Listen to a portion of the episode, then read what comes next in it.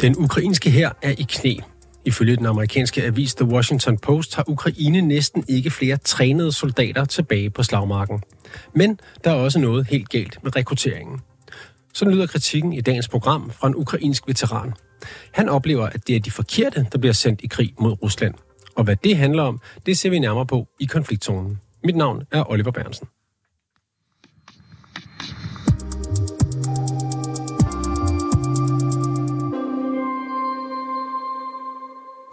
Yuri Kasyanov arbejder til daglig med droner, men under invasionen af Ukraine har han kastet sig ind i kampen. В настоящий момент я капитан, офицер вооруженных сил Украины. Jeg er officer i Ukraines væbnede styrker. Jeg står i spidsen for en enhed, der deltager i ubemandet rekognoscering og i ødelæggelsen af fjendens udstyr ved hjælp af droner. Før den igangværende krig, der var jeg direktør for en mellemstor virksomhed, der beskæftigede sig med fremstillingen af droner. Jeg har arbejdet med droner i krig siden 2014. Jeg var også med under Majdan-revolutionen, men da den nuværende krig begyndte, der tog jeg igen til fronten og blev mobiliseret i her. Der er nemlig ikke frivillige nok til at kæmpe på slagmarken. Stefan Weikart, velkommen til programmet. Tak skal du have. Du er journalist i Ukraine og har talt med Yuri Kasyanov. Prøv at fortælle mig lidt mere om, hvem han er. Jamen, som han selv siger, jamen, så er han en veteran, der har været i hæren helt tilbage fra 2014, øh, da krigen boede i Øst-Ukraine. Så han er en af de folk, som har været med helt fra starten af. Og så har han speciale øh, droner, og som han har en stor viden om, øh, og som jo er virkelig kritiske for både Ukraines forsvar og også angrebene ved fronten. De spiller en virkelig vigtig rolle ved fronten lige nu. Og så før øh, den fulde invasion sidste år, jamen der var han leder af sådan en dronevirksomhed, øh, som jo har produceret droner til herren. Men på grund af den her fulde invasion har han så set sig tvunget til at tage ud til fronten igen, øh, der simpelthen mangler mænd, og dermed valgt at lukke sin, sin virksomhed.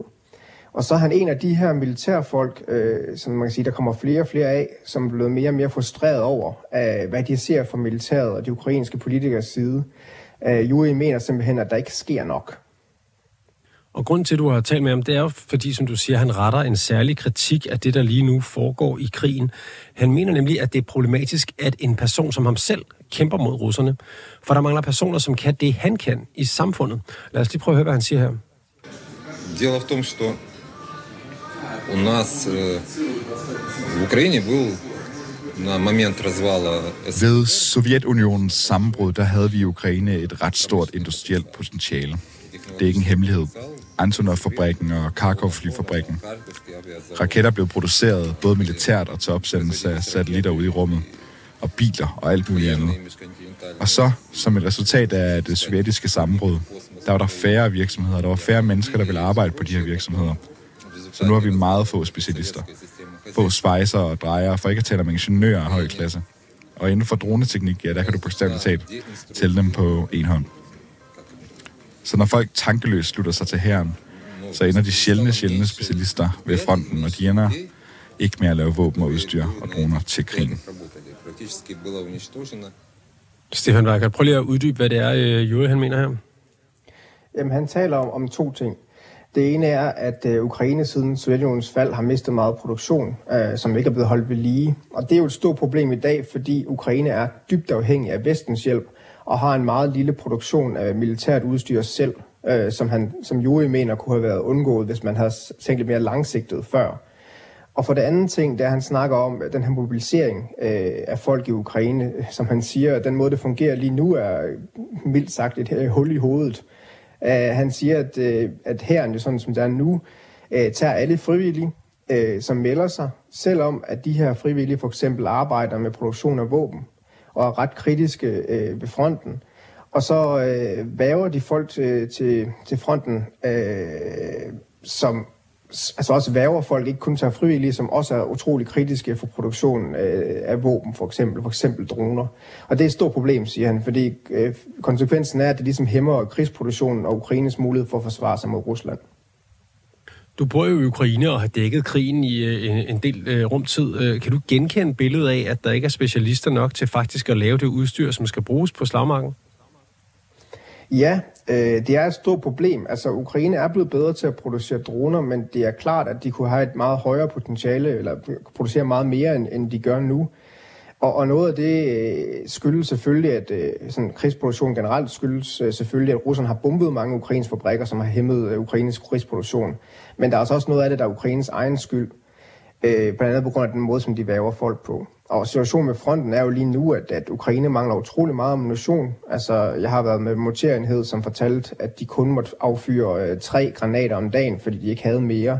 Altså, så det er et stort problem, øh, at, øh, at, de her specialister bliver sendt til fronten, i stedet for at være med til at øge Ukraines egen produktion af våben. Men der er jo et problem med rekruttering. Altså, vi hører, at Ukraine mangler folk på slagmarken fra øh, blandt andet øh, Valery Salushny, der er øverstbefalende for de ukrainske styrker. Han skrev i november et øh, meget omtalt indlæg i The Economist, hvor han beskrev det her problem. Hvis der er så stor mangel på, på folk øh, ved fronten, så er det vel også fair nok, at personer som Juri bliver hævet ind, er det ikke? Jo, det kan man sige. Altså, der er jo ingen tvivl om, at Ukraine har brug for mænd. Øh, det henviser du også selv til. Øh, også fordi Ukraine mister jo mange mænd ved fronten, altså ligesom som Rusland gør, der skal jo hele tiden løbende komme nye til. Øh, men, men Juris point er ikke, at der ikke skal tages mænd ind. Altså han, han mener bare, at Ukraine tager de forkerte. At det er jo ikke sådan, at Ukraine ikke har mænd at tage, men de tager simpelthen bare de forkerte mænd. Øh, altså at man simpelthen, når man mobiliserer folk, eller at folk melder sig frivilligt, så man skal være i stand til at sige, nej, du skal simpelthen ikke her, fordi du arbejder i et kritisk sted, så er det bedre, at vi tager en anden. Øh, fordi at øh, han mener, at man ikke skal tage folk, som understøtter krigsproduktionen, for det er ligesom at skyde sig selv i sin egen fod. Og vi vender lige tilbage til Juri Kastjanov her, fordi han taler nemlig også om de problemer med mobilisering, som du nævner her. Ну, я думаю, что это все происходит от глупости руководителей, которые... Jeg tror, at det kommer fra ledelsens uvidenhed. Højtstående ledere og mellemledere, der ikke forstår selve essensen af, hvad der sker. Jeg vil ikke engang sige, at de ikke forstår, hvordan forsvarsvirksomheder fungerer, for de forstår slet ikke noget som helst. Hvis øh, et firma for eksempel laver droner for de væbnede styrker, så er det et problem, at myndighederne giver tidsbegrænsede kontrakter på 6 måneder. Og lad os sige, at kontrakten den er ophørt, og næsten alle medarbejderne så bliver sendt til fronten med det samme. Hvor kan vi få andre, hvis der kommer en ny kontrakt i morgen? Generelt er det under en krig noget sludder, at en forsvarsvirksomhed ikke har noget arbejde. Kontrakterne skal være permanente. Stefan Weikert, vil du prøve at uddybe nogle af de problemer, som Juri han påpeger her? Ja, han, han nævner et konkret øh, problem her, øh, og det har han selv oplevet også, når det kommer til produktionen af droner, men, men det, er også, øh, det er også noget, der sådan, øh, er meget mere bredt end det. Men når man for eksempel producerer droner til herren, så har man sådan en kontrakt øh, med, med forsvaret. Og de løber kun øh, 6 måneder af gangen, og så skal de så fornyes. Øhm, så står der, opstår et problem, siger han, når de her kontrakter er ved at udløbe. Øh, så bliver de her specialister, øh, dem der laver droner for eksempel, bare sendt direkte til, til fronten, fordi at nu har de jo ikke længere en kontrakt, og derfor ikke nogen grund til ikke at være ved fronten, ifølge militærets syn på, på situationen. Øh, og så når de bliver sendt til fronten, inden de får forlænget de her seks måneders kontrakten. Øh, så han oplever ligesom, at, at på grund af, at der ikke rigtig er nogen forståelse inde ved, ved herren om, hvordan det rent praktisk fungerer ude i virksomhederne for nogle åndssvage regler, som han siger, jamen så oplever man, at, at, at folk, der laver kritisk arbejde, bliver hævet ind til herren, øh, og så står man tilbage uden noget produktion. Og det er det, som han siger, som han er hul i hovedet. Men hvad med øh, motivationen og duligheden for de her øh, personer, som sendes til fronten? Jeg læste for nylig, øh, at BBC havde talt med en øh, soldat ved fronten, som sagde, at de fik marineinfanterister ud, som ikke kunne svømme. Altså, der var vel også noget med, at, at man må tage dem, som kan, og så kan det godt være, at de er gode til noget andet derhjemme, men, men hvis de er bedre øh, ved fronten, så er det vel godt givet ud? Ja, ja det, kan, det kan man sige, men, men nu er det jo sådan... Øh at alle mennesker mellem 18 og 60 år er sådan set allerede mobiliseret øh, de facto, så det var ikke alle sammen, der er blevet taget ind i hæren. Og dem, som Ukraine har taget i første omgang, altså ikke, de snakker ikke om de frivillige, men dem, de har, selv har, har hævet ind i hæren, det er dem, som havde militær erfaring. Så man kan sige, at alle de ukrainer, som allerede havde en, en, en viden, altså har været inde i militæret for eksempel i 2014, eller havde en erfaring fra Sovjetunionen osv., at de, de folk er allerede taget ind i hæren. Så dem, der bliver været nu, det er sådan set ikke dem, der har en, en speciel viden, kan man sige. Det er sådan set bare fordi, at øhm, det ukrainske forsvar har svært ved at mobilisere folk på grund af en række problemer i Ukraine med blandt andet, at, at folk ikke bor på de adresser, som de offentlige er, er registreret som osv. Det er svært at finde folk. Øh, så derfor så nogle gange så mener Juri, at så begynder herren bare at tænke på, at vi skal nå at mobilisere et vis antal, og dem vi ligesom ved, hvor er, og det er for eksempel øh, folk, der arbejder på kontrakter, så man kan se, hvor de har en arbejdsplads henne, at dem går vi ud og henter, i stedet for at prøve at lave systemet om, så man begynder at tage nogle af dem, som, som, som måske ikke er så kritiske for den her krigsproduktion. Så hvem er det, øh, Juri mener gør noget galt i den her mobiliseringsproces? Jamen det er politikerne, som selvfølgelig har det helt store ansvar for at ændre systemet, men det er også militæret. Øh, for det er jo dem, der står for mobiliseringen. Øh, og som han siger her i, citatet, her, som I hørte før, at, at der ikke, ligesom ikke forstår, hvad der, hvad der foregår. Øh, altså de simpelthen ikke forstår det større billede. Så det er både politikerne, og så er det også militæret. Ну, ситуация плохая. Это однозначно. Situationen er dårlig. Det er tydeligt for alle. Og det er dårligt for det første, fordi krigsstrategien er forkert. Forventningerne var høje, og der blev gjort meget lidt for at sikre, at vi kunne føre en langvarig krig mod fjenden. Det har vist, at det her land ikke er klar til krig, og derfor, mens vi fejrede befrielsen, lad os sige flugten, ærligt talt.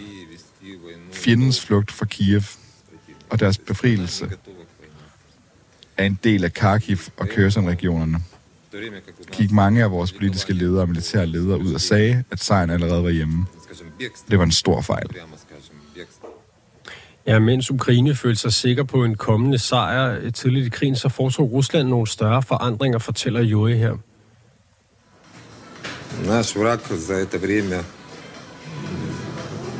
скажем, без э, громких заявлений, без особых эмоций, I mellemtiden der transformerede vores fjende økonomien og øgede produktionen af våben og mobiliserede 10.000, ja 100.000 af mennesker om måneden og styrke deres defensive linjer.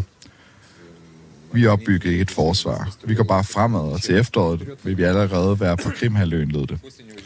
Ja, de udtalelser i sig selv gjorde meget skade, fordi fjenden vidste, hvor vi ville angribe.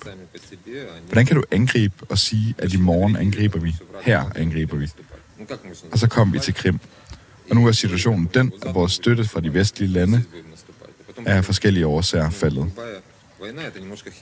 Der er stadig ingen selvstændig forsvarsindustri. Der er ikke folk nok, og der er ikke nogen, der vil tage ansvar for at mobilisere ungdommen. Ved fronten har trupperne svært ved at holde fjendens pres tilbage. Hvad mener Juri med det her, øh, Stefan Weikert? Jamen, han siger jo flere ting, men blandt andet så mener han, at Ukraine er ved at tabe krigen, øh, hvis der ikke sker noget øh, drastisk snart. Øh, at det er Rusland, der har teten lige nu, at det er Rusland, på trods af man kan sige, nogle dumme beslutninger i starten af invasionen, har været i stand til at tilpasse sig til at føre en langvarig krig, og det har Ukraine ikke. Altså grundlæggende mener han, at Ukraine ikke har gjort, hvad der er nødvendigt øh, for at vinde krigen på sådan en, en lang distance. Altså det kommer til at tage flere år.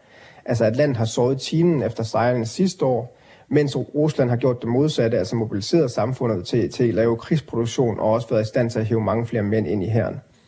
Øh, og der siger han også, at de ukrainske politikere har været naive og bange for at træffe nogle af de her vigtige beslutninger, som han ser det.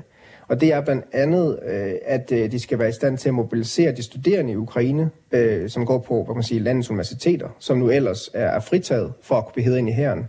Og så skal man tvinge folk øh, til at producere militærudstyr øh, til herren, mener han, som han også påpeger, at det har været normalt i mange andre lande, i andre krige.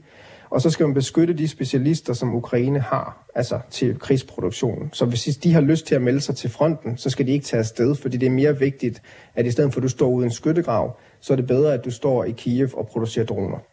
Det er grundlæggende det, han mener. Okay, så det er altså, at han taler blandt andet om ting på slagmarken, men han taler også om nogle ting, som handler om økonomien og om samfundet, og hvordan man, man, øh, man indstiller sig på at være i et land i krig der. Øh, hvordan øh, de ting, han nævner med studerende og, øh, og, og tvinge folk til at lave krigsmateriel, hvordan er det ellers været omtalt i Ukraine? Er det noget, der har været op at vinde? Det er ikke noget, der har været op at vende rigtig meget, meget tidligere, men på grund af, øh, hvad kan man sige, øh, den fejlslagende, i hvert fald i, i, i stor grad, den her øh, manglende succes øh, ved den ukrainske modoffensiv, som startede i juni i år, og som, som så nu er nok stort set stoppet, øh, jamen øh, det har gjort, at man kan sige, at øh, diskussionen i Ukraine, øh, drømmen om, at øh, krigen vil blive vundet i år, og så vil man kunne komme tilbage til en fredstid, at det er ligesom punkteret, at det, det kan man godt se ikke er muligt. Og derfor er der begyndt at være en debat omkring nogle af de her ting, som, som Juri her snakker om. Altså der er nogen, der siger, at vi kan ikke længere bare øh, tige stille. Nu er vi nødt til at snakke om de problemer, som der er i forhold til, at Ukraine skal være i stand til at kunne føre en langvarig krig. Og det er jo så en ting, hvad der foregår væk fra slagmarken og økonomien og på arbejdspladserne. Men, øh, men som man også, øh, du også taler om, så, øh, så går det ikke særlig godt for Ukraine på slagmarken. Øh, mandskabet er slidt op, og det er svært at rekruttere nye. Så øh, hvad mener han, at man skal gøre i stedet? Ja, altså, han mener jo, at den ene ting er, at man skal producere mere militærudstyr, for man ikke er så afhængig af Vesten. Det er det ene. Og så det her med mobilisering og mandskabet, der er slidt op. Altså der påpeger han jo også, at lige nu har Ukraines her en gennemsnitsalder på over 40 år, hvilket han siger er alt, alt, alt for højt. Så det skal nedbringes, og det skal nedbringes primært ved at tvinge unge ind. Og det er altså blandt andet de øh, universitetsstuderende, øh, som er i 20'erne, øh, som øh, nu er fritaget, som, øh, som skal begynde at blive hævet ind. Fordi det er nogle af dem, som øh, Juri mener, at man godt kan undvære i samfundet øh, lige nu. Øh, og så grundlæggende skal der ske en masse andre øh, ting. Der skal også produce- investeres mere i produktion af våben og så videre til at føre sådan en langvarig krig. Øh, fordi han siger, at lige nu, som situationen er lige nu, så er Ukraine utrolig afhængig af vestens militære hjælp. Og den er utrolig usikker på den lange bane. Øh, blandt andet, øh, hvis Trump han vinder øh, valget i USA øh, næste år. Så der er nødt til at ske noget, for at Ukraine kan klare mere selv. Og lad os lige prøve at høre noget mere fra Juri her был позитив, надо измениться, надо поменять отношения, надо срочно принимать какие-то важные решения. For at være positiv, så skal du ændre din holdning. Du skal hurtigt træffe nogle vigtige beslutninger. Det er det vigtigste, og jeg håber, at der kommer sådan et vendepunkt. Jeg siger ikke, at nogen skal forlade magten eller noget andet. Jeg taler bare om en bevidsthedsændring og om behovet for at træffe de her rigtige ledelsesbeslutninger. Det ændrer ikke noget at bytte Zelensky ud for Porochenko eller Porochenko ud for Kutma. Desværre har vi ikke vores egen Churchill nu, og vi har ikke vores egen Roosevelt, selvom der er meget brug for dem. Det lyder jo ret dystert fra, øh, fra Jørgen Kasjanov her. Øh, siger han, at, at Ukraine er tabt? Ja, det er dystert. Øh, han siger ikke, at Ukraine har tabt, men at Ukraine er ved at tabe, hvis landet ikke bliver klar til en langvarig krig, fordi at landet er så afhængig af Vesten og ikke er i stand til at tage de rigtige folk ind i herren. Øh, han mener stadigvæk, at tingene kan ændres, men altså, jeg spurgte ham også direkte på et tidspunkt, om kan du ikke, er der ikke noget positivt? Øh, du, kan, du kan nævne, sker der ikke noget positivt? Og det havde han meget, meget svært ved at pege på noget positivt lige nu. Øh, fordi han, selvom han ser, at der er en bedre diskussion omkring, hvad der er nødvendigt at gøre nu, jamen så er politikerne og militæret simpelthen for langsomme til at træffe de hårde beslutninger. Du nævner selv den her ukrainske modoffensiv, som du siger vil er ved at æbbe ud nu. Hvordan står det egentlig til på slagmarken i øjeblikket? Jamen, det er, det er svært for Ukraine lige nu. Um, altså, der er stadigvæk nogle steder, hvor Ukraine er i, stadigvæk i gang med modoffensiven, for eksempel omkring Dnipro-floden i, i Sydukraine. Men ellers er situationen sådan nu, at, at Rusland har, har ligesom taget til den og presset på, øh, selvom de også, øh, russerne indtil videre, har, har begrænset succes med deres øh, offensiver. Men altså generelt er det svært. Altså, jeg var jo selv med i en morterenhed i den ukrainske her for nyligt, og der mangler ammunition, og der mangler mænd, og soldaterne ude ved fronten bliver også påvirket af, at der ikke har været den store succes med modoffensiven. Øh, og bliver også påvirket af, at de kan se, at det går den forkerte vej, og at Vesten måske ikke er klar til at støtte Ukraine øh, så meget, som landet mener, de har brug for i det lange løb. Øh, så situationen er, er svær nu, selvom det selvfølgelig ikke for russerne er helt rosenrødt. Altså, de har jo også problemer med ammunition og manglende artilleri, men russerne har overhånden øh, lige nu ude i fronten du nævner, og det gør Julie, så, så vidt øh, jeg forstår, øh, amerikanernes rolle i det her, og du siger, at hvis nu Trump han øh, vinder valget i USA næste år, så kunne det være, at det bliver skåret ned på støtten fra amerikanernes side. Men det gør der måske allerede, fordi de har jo i øjeblikket, har Joe Biden, øh, præsidenten, svært ved at få en, en ny hjælpepakke igennem til Ukraine, og Zelensky han er hastet til Washington, hvor han skal mødes med den amerikanske præsident i dag, for at tale for endnu mere hjælp. Hvordan, øh, hvordan bliver den, øh, den fodslæben eller modstand i USA modtaget i Ukraine? Det er noget, som ukrainerne bredt er, er, er meget øh, nervøse over, hvad der foregår lige nu. Og nogle af ukrainerne er også overrasket over, at det er sådan. Altså, de havde egentlig troet, at, at, øh, at Vesten ville støtte til det sidste, og lidt overrasket over, at det, at det ikke, måske ikke er tilfældet. Øh, I hvert fald ikke i den grad, som Ukraine mener, de har brug for hjælp. Så der er en bekymring i ukrainske samfund, og det er også noget, som, som kommer ud til soldaterne. Altså, soldaterne har jo ude af fronten, øh, har nogen jo kæmpet i i snart to år øh, levet i kummerlige forhold i de der øh, våde og nu frosne øh, skyttegrave. Og, og det påvirker øh, soldaternes moral øh, og ukrainernes moral generelt set, øh, de her med, at det bliver sværere og sværere for militær hjælp fra primært USA. Hvor afgørende er det for udfaldet af krigen, og ikke mindst ukrainernes situation, at der bliver ændret på nogle af de ting, som øh, Juri Kasjanov han påpeger? Jamen, jeg vil sige, at det er afgørende. Øh, jeg kan jo ikke pege på præcis, hvad, hvad der præcis skal ske, men altså i forhold til... Altså, Ukraine kæmper jo sådan en overlevelseskamp, kan man sige. Øh, men man oplever i nogle dele af det ukrainske samfund, at det ikke virker som om, at det er en overlevelseskamp. Altså, samfundet har på en eller anden måde øh, vendet sig til krigen, og så er der nogle af de her kritiske stemmer, som for eksempel Juri, som siger, at, at man ligesom har fået blevet lullet i søvn. Altså, at dele af samfundet har troet, at ah, det går fint nok, vi skal nok vinde, og så langsomt har russerne bedre tilpasset sig. Øh, så der skal ske noget i det ukrainske samfund. Øh, det er i hvert fald flere og flere kritiske stemmer i Ukraine, som peger på. Og øh, kort her til sidst, eller her til sidst, Stefan Weikert, kan du prøve at beskrive, hvordan de her stemmer så kommer til ord? Er det noget, man hører i den offentlige debat? Er det noget, man hører politikere tale om? Altså, hvordan, hvordan viser den her bekymring eller frygt for, at russerne vil vinde sig i det ukrainske samfund? Øh, for det første er det noget, som folk de snakker om på gaden. Øh, det er den ene ting. Øh, men i forhold til sådan i mediebilledet, så er det noget, der begynder efterhånden at komme flere historier om. Altså sådan en som Juri for eksempel publicerer hans synspunkter på, på Facebook blandt andet, og så bliver det så samlet op af ukrainske medier også og, og bredt ud. Det er noget, som ikke rigtig foregik for bare seks måneder siden, hvor kritik af, hvad, hvad kan man sige, strategien ikke var noget, der rigtig fik noget øh, medieopmærksomhed. Det er begyndt at ændre sig, men det er, det er stadigvæk ikke det, der præger sådan nyhedsbilledet allermest. Og mange tak til dig, Stefan Weikart. Du er dansk journalist i Ukraine. Tak fordi du var med. Selv tak. Og derudover så har vi hørt fra Yuri Kasjanov, der altså er ved den ukrainske front, undskyld, men til dagligt har arbejdet med droneproduktion.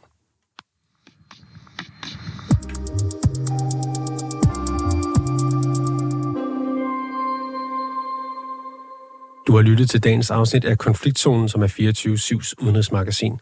Mit navn det er Oliver Bernsen, Samuel Krog Larsen produceret og Sofie Ørts er redaktør. Du kan lytte til programmet direkte mandag til torsdag fra 8 til 8.30, men du kan selvfølgelig også finde det som podcast.